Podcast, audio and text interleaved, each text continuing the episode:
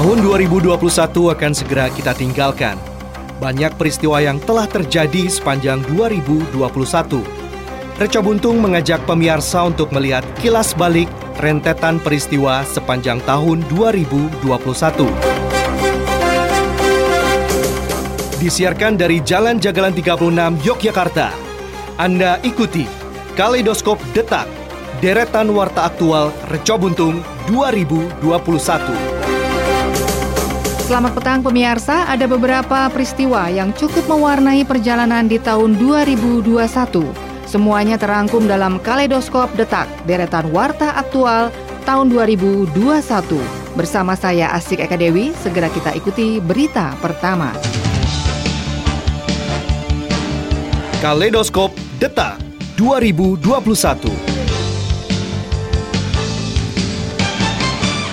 Pemirsa, duka menyelimuti Indonesia pada awal 2021 saat pesawat Sriwijaya Air SJ182 rute Jakarta Pontianak dinyatakan hilang kontak setelah 4 menit lepas landas dari Bandara Soekarno-Hatta. Tragedi serupa kembali terjadi pada bulan April 2021. KRI Nanggala 402 dinyatakan patroli selamanya di lautan setelah tenggelam saat mengikuti skenario latihan penembakan rudal di Laut Bali. Kapal selam milik TNI Angkatan Laut yang ditumpangi 53 awak tersebut tenggelam di kedalaman 838 meter. Pada bulan Maret, Indonesia dikejutkan dengan adanya bom gereja Katedral Makassar. Pasca ledakan Kapolri Jenderal Polisi Listio Sigit Prabowo dan Panglima TNI Marsikal TNI Hadi Cahyanto meninjau lokasi ledakan bom bunuh diri. Adapun terduga pelaku bom bunuh diri ini pernah melaksanakan operasi di Jolo, Filipina, yang merupakan bagian dari kelompok Jemaah Ansarud Daulah atau JAD. Diketahui pelaku berboncengan mengendarai sepeda motor dan meledakkan bom bunuh diri saat misa kedua berakhir. Namun aksi keduanya berhasil dihadang satpam gereja bernama Kosmas. Akibatnya Kosmas menderita luka di bagian dada. Pandemi yang melanda hampir dua tahun ini belum selesai. Penurunan menjadi level 1 pada pemberlakuan pembatasan kegiatan masyarakat atau PPKM berimbas terhadap dibukanya kembali kawasan pariwisata, ruang publik di sejumlah daerah. Pemberlakuan pembatasan kegiatan masyarakat PPKM awalnya hanya diterapkan untuk wilayah DKI Jakarta dan sejumlah daerah lainnya yang termasuk wilayah beresiko tinggi COVID-19. Namun sejak awal Juli 2021 kebijakan ini diperluas ke seluruh Jawa Bali dan beberapa wilayah di luar Jawa Bali. Oleh pemerintah, kebijakan tersebut diberi nama PPKM darurat. Namun namanya berubah sesuai level yang merujuk pada kriteria Badan Kesehatan Dunia WHO terkait indikator penanganan COVID-19 per 21 Juli 2021. Sejak saat itu PPKM terus diperpanjang, baik di Jawa Bali maupun di luar Jawa Bali. Kaleidoskop Deta 2021 Pemirsa peristiwa di bulan Agustus 2021 pada pertandingan final cabang olahraga bulu tangkis di perhelatan Olimpiade Tokyo 2021 Salah satu hasil laga final yang paling membanggakan Indonesia yaitu keberhasilan Gracia Poli dan Apriani Rahayu meraih emas di sektor ganda putri. Keduanya akhirnya berhasil mengakhiri paceklik medali emas Indonesia di sektor ganda putri dalam sejarah Olimpiade. Keberhasilan Gracia Apriani meraih emas tidak terlepas dari kemenangan melawan Chen Qian Chen, Jia Yifan dari China di partai final ganda putri. Pemirsa sirkuit Mandalika mengukir perjalanan peristiwa di bulan November. Presiden Joko Widodo menjajal sirkuit Pertamina Mandalika International Street Circuit Nusa Tenggara Barat pada tanggal 12 November 2021. Presiden Joko Widodo menggunakan motor custom miliknya bertuliskan RI1 berkeliling lintasan sirkuit Mandalika yang akan digunakan perhelatan World Superbike dan MotoGP. Sirkuit Mandalika yang terletak di Kabupaten Lombok Tengah Nusa Tenggara Barat dibangun pada 218 di atas lahan seluas 160 hektar. Pembangunan sirkuit Mandalika ini dipercayakan kepada Indonesia Tourism Development Corporation yang bekerja sama dengan Vinci Construction Grants Project yang merupakan anak perusahaan konstruksi global dari Perancis. Biaya pembangunan sirkuit Mandalika ini diperkirakan membutuhkan investasi sebesar 4,54 triliun rupiah. Turnamen bulu tangkis bergengsi Thomas dan Uber Cup menjadi satu di antara peristiwa penting yang melintas di bulan Oktober 2021. Setelah penantian 9 tahun, tim putra Indonesia berhasil merebut Piala Thomas usai mengalahkan China dengan skor 3-0 di babak final.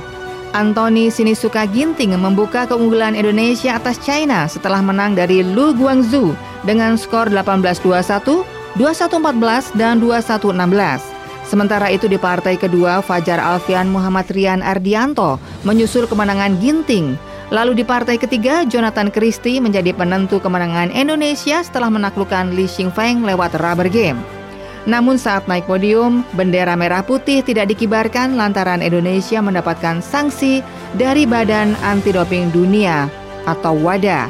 WADA menilai Indonesia tidak mematuhi program tes doping plan. Sebagai gantinya, bendera logo Persatuan Bulu Tangkis Seluruh Indonesia atau PBSI yang dikibarkan. Kaleidoskop Detak 2021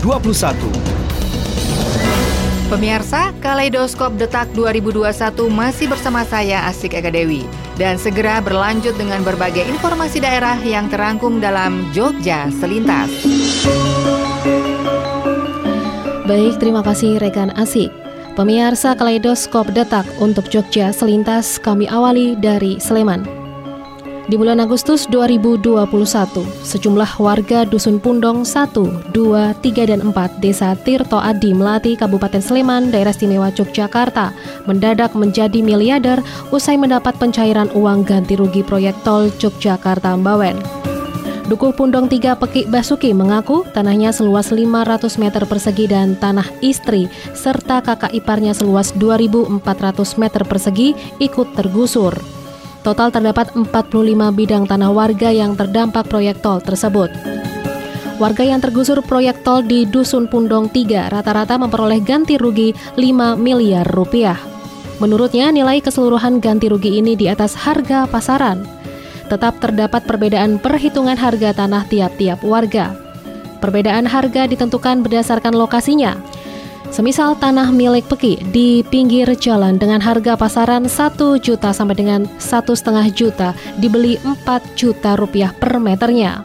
Ia menyebutkan pemerintah desa telah memberikan arahan kepada para warga untuk tidak memakai uang dengan foya-foya dan harus pandai mengelola uang. Di bulan September 2021, seorang anak laki-laki berusia 12 tahun berinisial NR warga Kelurahan Tridadi, Kapanewon, Sleman ditemukan meninggal dunia gantung diri di kamarnya. Pada Rabu 8 September 2021 malam hari, NR memutuskan mengakhiri hidupnya diduga karena merasa tertekan. Kanit Reskrim Polsek Sleman Ibtu Eko Haryanto mengatakan, NR ditemukan meninggal dunia gantung diri di kamarnya dengan menggunakan tali plastik. Korban ditemukan menggantung sekitar pukul 8 malam oleh bapaknya sendiri di dalam kamar korban. Korban yang masih duduk di sekolah dasar ini sebelum mengakhiri hidupnya sempat bermain dengan teman-temannya. Kemudian ia pamit pulang. Bahkan sebelum kejadian, ia sempat mengirimkan chatting terakhir kepada teman perempuannya dan sempat membuat status di WhatsApp.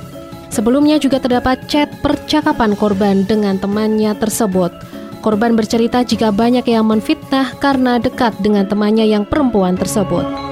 November 2021, kejahatan jalanan dengan pelaku remaja pada dini hari atau yang akrab disebut klitih marak di Yogyakarta. Kepolisian gencar melakukan operasi dan sukses menangkap para pelajar yang membawa senjata tajam ini di sejumlah lokasi di kota Yogyakarta seperti di Bantul dan juga di Sleman. Polsek Berbah mengamankan 12 remaja yang kedapatan membawa senjata taman. Dari jumlah tersebut, 11 remaja di antaranya berstatus sebagai pelajar. Mereka diamankan saat sedang nongkrong di Karangduren, Bedilan, Kelurahan Kali Tirto, Kapanewon, Berbah, Sleman pada Minggu 28 November dini hari sekitar pukul 2 waktu Indonesia Barat. Kapolsek mengatakan pengungkapan kasus tersebut berawal dari laporan masyarakat yang mengetahui adanya segerombolan remaja usia tanggung membawa senjata tajam. Mendapatkan informasi tersebut, petugas yang sedang melakukan patroli di wilayah langsung mendatangi lokasi para remaja tersebut berkumpul dan informasi terkini bahwa kelitih masih menjadi ancaman warga khususnya di daerah istimewa Yogyakarta. Kita beralih ke Kulon Progo.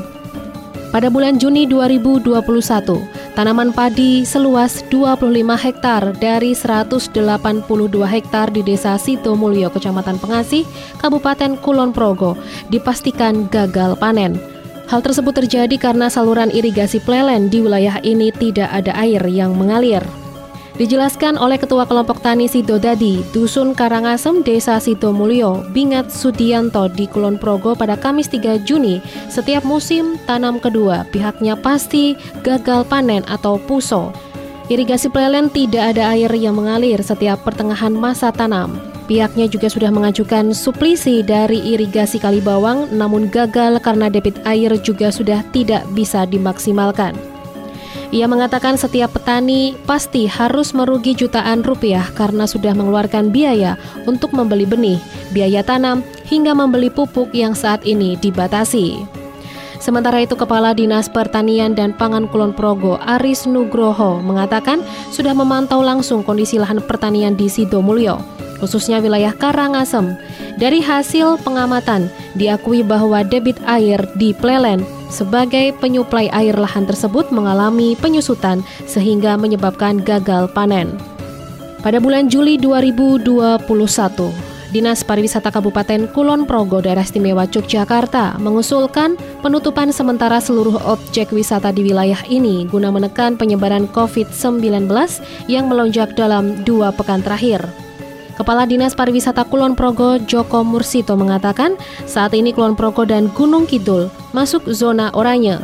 Demikian pula dengan Sleman, Kota Yogyakarta, dan Bantul. Kalau objek wisata di Sleman, Kota Yogyakarta, dan juga Bantul ditutup, maka wisatawan akan beralih ke Gunung Kidul dan juga Kulon Progo, sehingga potensi penyebaran COVID-19 masih ada. Pihaknya juga akan melakukan komunikasi dengan gugus tugas percepatan penanganan COVID-19 dan Badan Penanggulangan Bencana Daerah Kulon Progo untuk membahas usulan penutupan objek wisata di Kulon Progo. Baik pemirsa, demikian kaleidoskop detak Jogja selintas untuk wilayah Sleman dan Kulon Progo. Saya Meida Mara dan kita beralih ke kaleidoskop detak Kota Yogyakarta bersama rekan dari Pradita. Silakan dari. Pendengar, sebagai upaya antisipasi lonjakan kasus COVID-19, Presiden Joko Widodo pada bulan Maret meninjau vaksinasi COVID-19 massal yang digelar di Pasar Beringharjo dan Benteng Frederick. Vaksinasi dilakukan terhadap para pedagang, buruh gendong, petugas parkir, hingga pedagang kaki lima di area Pasar Beringharjo dan Malioboro. Total vaksinasi massal diikuti oleh lebih dari 19.000 orang. Presiden Joko Widodo pada kesempatan tersebut berharap dengan percepatan vaksinasi diharapkan pariwisata di Yogyakarta dapat pulih kembali dan mampu menumbuhkan ekonomi di Provinsi Yogyakarta. Pendengar Pemda DIY sempat mengalami kekurangan oksigen bagi rumah sakit pada bulan Juni seiring dengan lonjakan kasus COVID yang cukup tinggi. Selanjutnya, pemerintah daerah istimewa Yogyakarta berupaya untuk melakukan penambahan pasokan oksigen di DIY. Gubernur DIY Sri Sultan Hamengkubuwono ke-10 menyampaikan pasokan oksigen bagi 27 rumah sakit rujukan COVID akan ditambah. Dalam penjelasannya, Sultan menyatakan bahwa sebelum pandemi COVID, konsumsi oksigen di rumah sakit hanya di angka 17 ton. Namun setelah pandemi, konsumsi rumah sakit naik menjadi 20 ton, bahkan dibutuhkan hingga 47,6 ton. Sementara, Sekda DIY Kadarmanto Baskoro Aji menyatakan bahwa DIY akan mendapatkan tambahan kiriman oksigen cair 47,6 ton per hari. Selain mendapatkan tambahan, pemerintah pusat juga akan menyediakan oksigen cair tambahan sebanyak 50% dari 47,6 ton yang digunakan untuk cadangan apabila dibutuhkan. Akibat pasokan oksigen yang minim, sempat beredar kabar banyaknya pasien yang meninggal dunia akibat tidak tersedianya oksigen. Demikian informasi dari Kota Yogyakarta. Saya Nari Pradita Dan saatnya kita akan Widya Gita. Ya, baik terima kasih. Pemirsa tahun 2021 akan segera berganti, meninggalkan tahun 2021 tentu saja banyak peristiwa yang terjadi. Demikian pula dengan kejadian-kejadian di Bantul dan Gunung Kidul. Nah, berikut ini saya Widya akan menyampaikan beberapa peristiwa yang terangkum dalam kaleidoskop detak dari Kabupaten Bantul dan Gunung Kidul yang saya ambil dari berbagai sumber. Diawali di bulan April, hujan deras disertai angin kencang melanda Kabupaten Bantul yang mengakibatkan 11 pohon tumbang. Manajer Pusdalops BPBD Kabupaten Bantul, AK Lukluk Firmansyah, mengatakan pohon tumbang terjadi di beberapa kapanewon. Sepanjang bulan Juli 2021, 187 tenaga kesehatan Rumah Sakit Panembahan Senopati Bantul terpapar COVID-19 sehingga diputuskan untuk menutup sementara waktu IGD di Rumah Sakit Panembahan Senopati. Pemirsa kita beranjak di bulan Agustus 2021. Kelangkaan oksigen terjadi di mana-mana termasuk Rumah Sakit Panembahan Senopati. Sehingga dibangunlah instalasi generator oksigen untuk mengatasi kelangkaan oksigen dengan harapan akan semakin meningkatkan tingkat kesembuhan pasien COVID-19 baik yang dirawat di rumah sakit, shelter maupun isolasi di rumah masing-masing selama pandemi COVID-19. Ada apa di bulan September? Nah, di bulan September terjadi berita yang menghebohkan di Bantul dan Yogyakarta khususnya. Dengan ditemukannya pabrik obat terlarang, Direktorat Tindak Pidana Narkoba Bareskrim Polri berhasil mengungkap jaringan peredaran obat terlarang yang pabriknya ada di Bantul kemudian menggerebek Mega Clan Lab, pabrik narkoba yang bisa menjadi tempat produksi obat-obatan keras yang selama ini banyak disalahgunakan.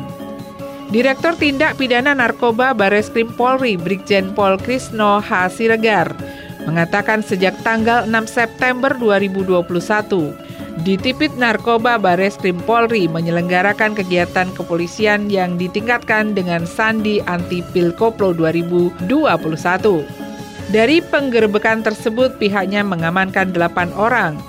Polisi kemudian menyita barang bukti lebih dari 5 juta butir pil golongan obat keras jenis hexamer, trihex, DMP, tramadol, double L, dan alprazolam dari berbagai tempat kejadian perkara yang tersebar di berbagai provinsi seperti di Cirebon, Indramayu, Majalengka, Bekasi, dan Jakarta Timur. Awalnya didapat petunjuk jika obat-obat ilegal yang disita berasal dari daerah istimewa Yogyakarta. Tim Dipit Narkoba Bareskrim Polri bekerjasama dengan Polda DIY berhasil mengamankan WZ dan saksi A di TKP Gudang Kasihan Bantul di Yogyakarta. Berikutnya Badan Meteorologi, Klimatologi, dan Geofisika Yogyakarta meminta warga Kabupaten Bantul mewaspadai sedini mungkin fenomena La Nina yang terjadi. Sebab dampak dari fenomena alam yang ditandai dengan anomali muka air laut bernilai negatif di Samudra Pasifik seputar ekuator tersebut bisa mengakibatkan curah hujan di Bantul lebih tinggi dari biasanya. Kepala Stasiun Klimatologi BMKG Yogyakarta Reni Kraning Tias didampingi Kepala BMKG Yogyakarta Agus Rianto memprediksi akibat lanina curah hujan di Bantul meningkat 20 sampai 40 persen, bahkan bisa mencapai di atas 50 persen. Fenomena tersebut diperkirakan akan terjadi selama enam bulan yang dimulai dari awal musim hujan bulan Oktober 2020 sampai Maret 2021. Nah pemirsa disusul kasus viral yang terjadi di Bantul 25 April 2021 yakni adanya pembunuhan salah sasaran terhadap anak ojek online dengan sianida yang dilakukan seorang perempuan berinisial NA 25 tahun yang kini telah difonis hukuman 16 tahun penjara di Pengadilan Negeri Bantul pada hari Senin 13 Desember 2021 lalu.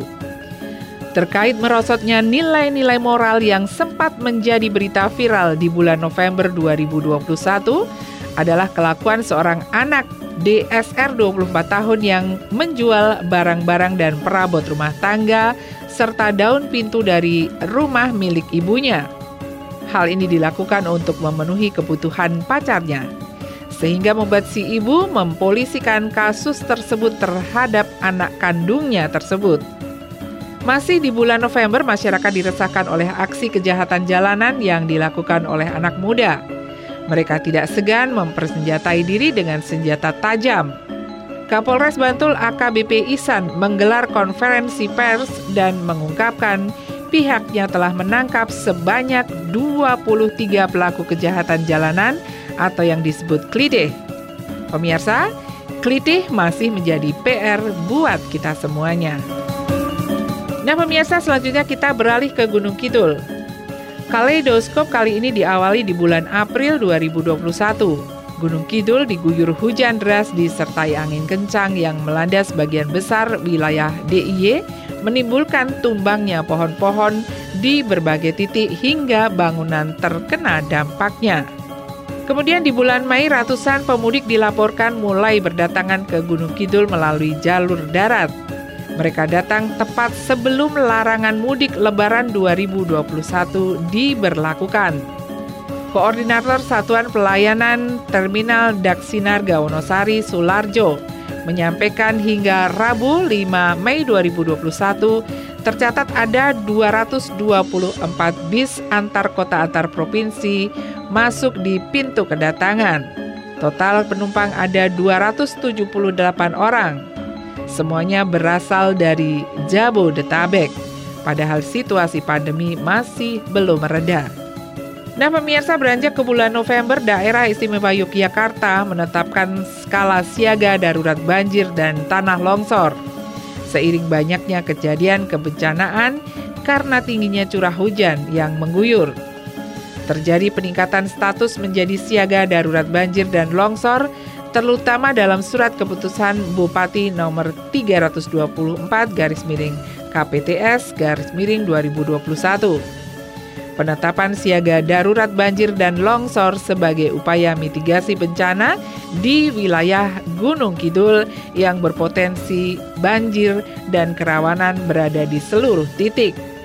Mulai dari daerah aliran Kali Oya, Kali Besole di Kecamatan Wonosari, Selain itu, ada juga potensi banjir di Sungai Desa Mertelu, Gedang Sari, serta perkampungan nelayan di Pelabuhan Sadeng, Kecamatan Girisubo. Sedangkan potensi longsor mayoritas berada di sisi utara yang meliputi Kecamatan Patok, Gedang Sari, Ngelipar, Ngawen, Semin, dan Pojong.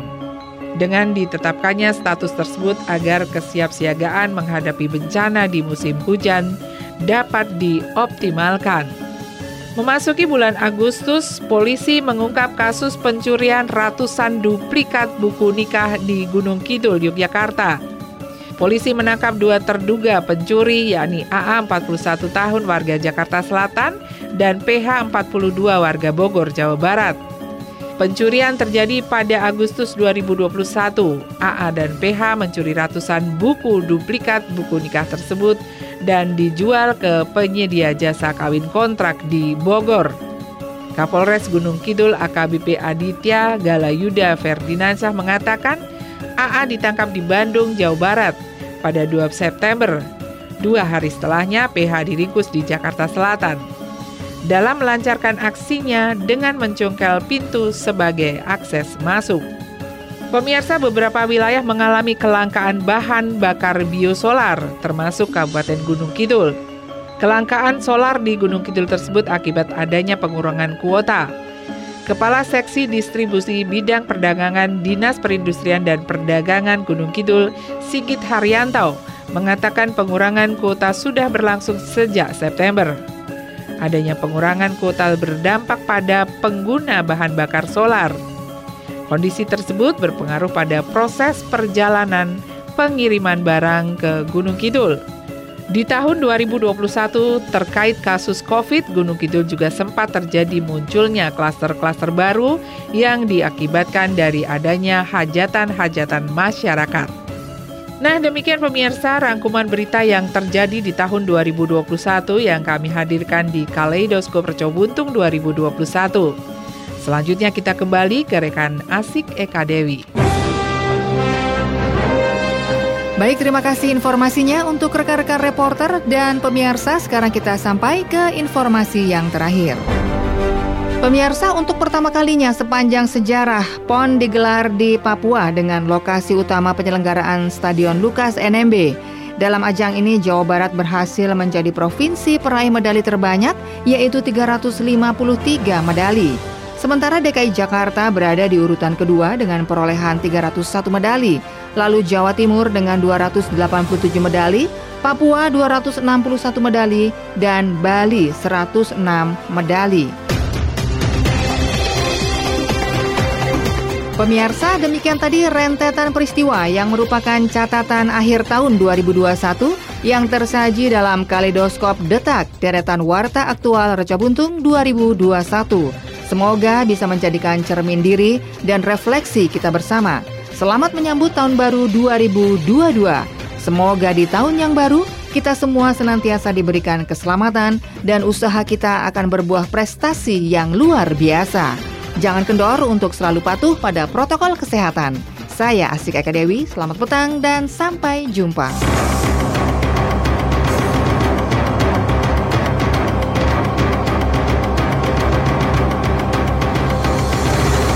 Pemirsa baru saja Anda ikuti Kaleidoskop Detak, deretan warta aktual Reco Buntung 2021. Jangan pernah menyerah dan terus semangat lakukan sesuatu untuk memberikan yang terbaik. Jadikan hidup kita lebih bermakna. Selamat tahun baru 2022.